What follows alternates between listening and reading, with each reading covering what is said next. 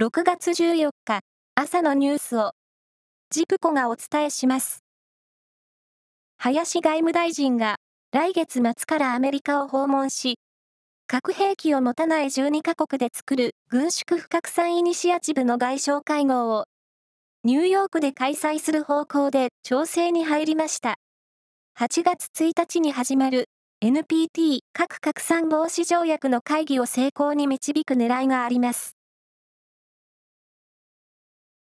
共同通信社の世論調査によると、岸田内閣の支持率は56.9%でした。前回行われた5月の調査に比べ、4.6ポイントのマイナスで、支持しない人は5.1ポイント増えて26.9%となりました。アマゾンジャパンの下請け企業と業務委託契約を結び、神奈川県横須賀市を拠点に働く配達ドライバー10人が労働組合を結成しました。アマゾンからアプリなどを通じて指揮命令を受けるなど、業務委託は偽装されたもので、労働基準法上の労働者に当たると主張しています。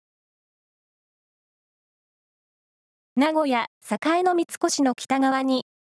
ホテルやオフィスなどが入る地上41階建ての高層ビルを建設する計画が昨日発表されました。これは三菱地所や中日新聞社、パルコなど5つの企業が共同で開発するもので、ヒルトンの高級ホテルコンラッド名古屋や東方シネマズなどが入る予定です。着工は来月、開業は2026年の夏を目指すとしています。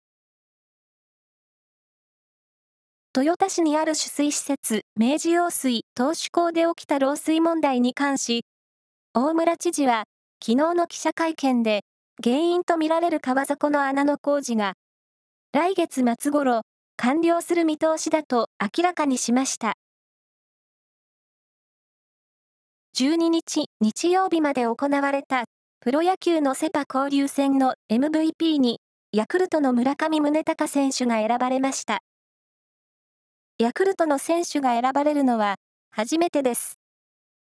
以上です。